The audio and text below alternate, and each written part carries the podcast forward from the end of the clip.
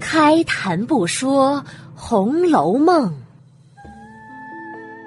读尽诗书也枉然。我是一米，一米讲红楼，现在开讲。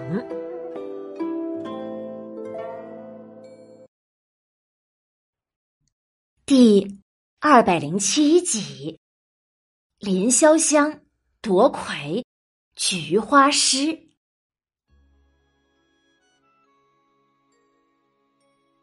上一家讲到，菊花诗一一读完，有恒无君宝钗写了一局、画局这两首，怡红公子宝玉写了仿局、重局两首。枕霞旧友史湘云写了对局、共局、局影三首。蕉下客探春写了簪菊、残菊两首。而潇湘妃子林黛玉呢，写了咏菊、问菊》《菊梦三首。一共啊是五个人做了十二首。众人呢看一首赞一首，彼此啊。都互相称赞不绝。李纨放下稿子，笑了笑：“哈哈哈哈我的评比呀，那是最为公正的。这十二首菊花诗放在一起比较，一起来看，总的来说呢，那是个人都有个人的好句子。但是整体来看，咏菊当为第一，问菊第二。”菊梦，第三。这三首菊花诗啊，题目新，诗也新，立意更新，还都是潇湘妃子所作。那今日定是推潇湘妃子为魁了。然后三局、对局、共局、画局，一局次之。宝玉听了，高兴的呀。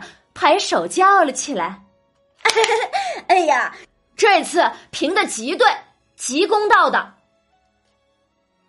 宝玉脖梗下的大石头，心中啊暗笑：“宝玉，嘿嘿，宝玉呀，宝玉，只要你林妹妹能得第一，那你肯定就认为是最公道的了。”黛玉呀，却谦虚起来：“嗨。”我的这几首也不算好，有点过于小巧柔弱了，气势上呢有所不足。李纨摆摆手：“哎呀，你也不必过谦，巧有巧的好，总比那些堆砌生硬来的好。”黛玉呀，拿起稿子，指了指：“让我来看呀，头一句好的。”是枕霞旧友做的贡菊中“普冷斜阳忆旧游”这一句，这句是背面覆粉之法，用的是极好的。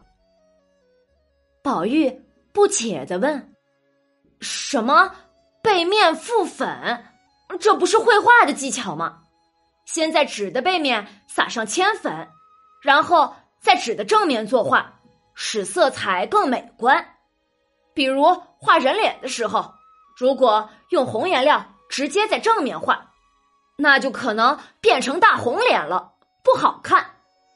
所以呢，可以在纸的背面涂上胭脂，这样从正面看就不会太红，恰到好处。这才是背面覆粉呀！怎么，这作诗中也有这个技巧不成？黛玉呀。看了宝玉一眼，咯咯笑了起来。画画的背面覆粉是在画纸背面用颜料，而作诗的背面覆粉呢，就是倒插笔的写作手法了。你看，枕霞旧有的这首贡菊，前面四句都是写的菊花被供起来的情景，把菊花的形状、香味都写了。写到已经没有什么可写的了，但是他却抛书人对一枝秋，笔锋一转，倒回去写起菊花未被折下时，普冷斜阳的情景，把菊花的傲世写了出来。这种手法岂不是和画画的背面覆粉一样吗？也是韵味悠长而恰到好处呀。哦，哦，原来如此。宝玉听的呀，是频频点头。李纨笑着，一指黛玉手上的稿子：“ 如果这样说，你咏菊中的‘口齿琴香’这一句的效果也是如此了，也是韵味悠长而恰到好处啊。”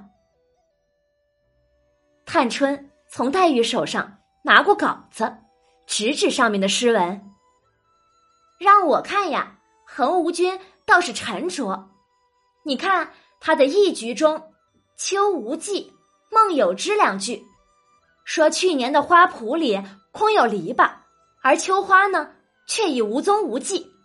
只有在寂冷清寒的霜月之夜，你才能进入梦中。这一下子呀，就把一个“意”字给烘染出来了呢。宝钗笑了笑：“ 你的簪局中，短鬓冷沾。”葛巾相染这两句，说鬓旁的短发沾着菊花上的露水，葛布头巾也染上了菊花的清香，这形容的把簪菊说绝了。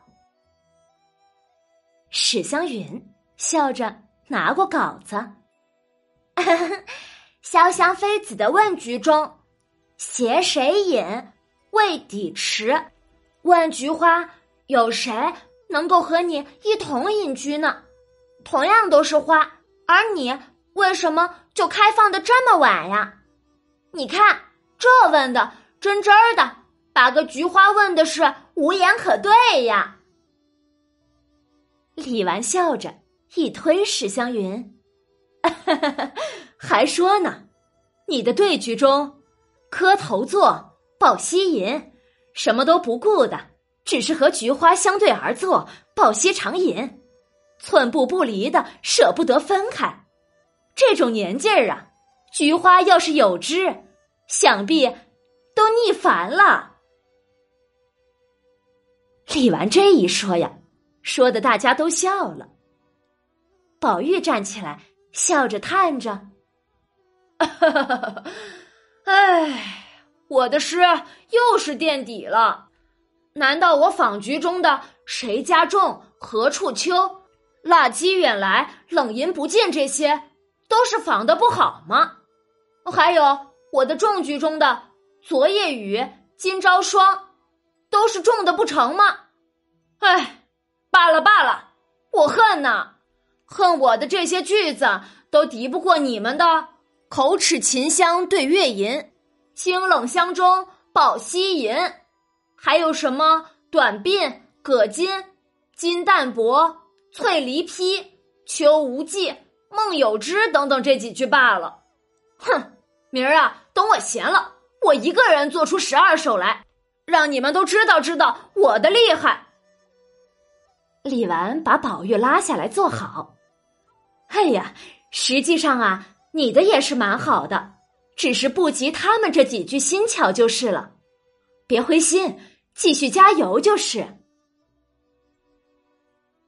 宝玉脖梗下的大石头啊，心中又默默念了一遍这十二首菊花诗，心中暗想：这十二首诗，我可一定要记在心里呀！这些都是这些女孩子们青春的风采，我以后如果忘记了这些诗词，可就是大罪过了。哎。我们宝玉的才华虽然在男人中算是好的，是有才华的，可是和这些姊妹们一比呀，还是稍有逊色呀。大石头啊，想着的时候，海棠诗社中的几个人又把这十二首诗评了一回。史湘云吩咐再上些热螃蟹来，大家呀。肥坐在大圆桌子边，又吃了一会儿螃蟹。今天有吃有喝，有文有诗的，既有诗和远方，又是口腹之欲。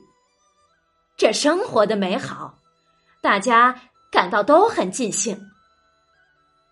宝玉剥了一只螃蟹吃了，指指丢下的蟹壳，笑着有了个提议。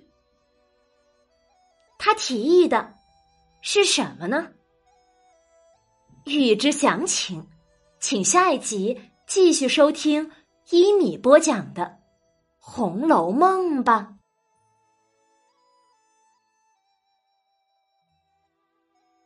本集菊花诗，林黛玉为什么能夺魁呢？我们呀，可以从两个角度来看这个问题。第一，我们在第二百零一集。出菊花诗题目的时候就说过，菊花代表着什么呀？陶渊明的一句“采菊东篱下，悠然见南山”，就写出了菊花的象征。它是君子隐士，代表着与世无争、淡泊名利、高洁的品格。这些品格实际上就是林黛玉这个人物的品格。林黛玉就是这样的奇女子，所以呀，菊花诗从作者的人物塑造角度出发，那必须是林黛玉夺魁的。第二个方面就是，林黛玉的这几首诗做的是特别的好，她的语言清新别致，意境脱俗，脱颖而出，那是自然的。可是林黛玉。为什么会作诗做得如此好呢？实际上啊，薛宝钗已经告诉了我们答案。薛宝钗在他的《画菊》一诗中，前两句就说了：“诗于细笔不知狂，岂是丹青费较量。”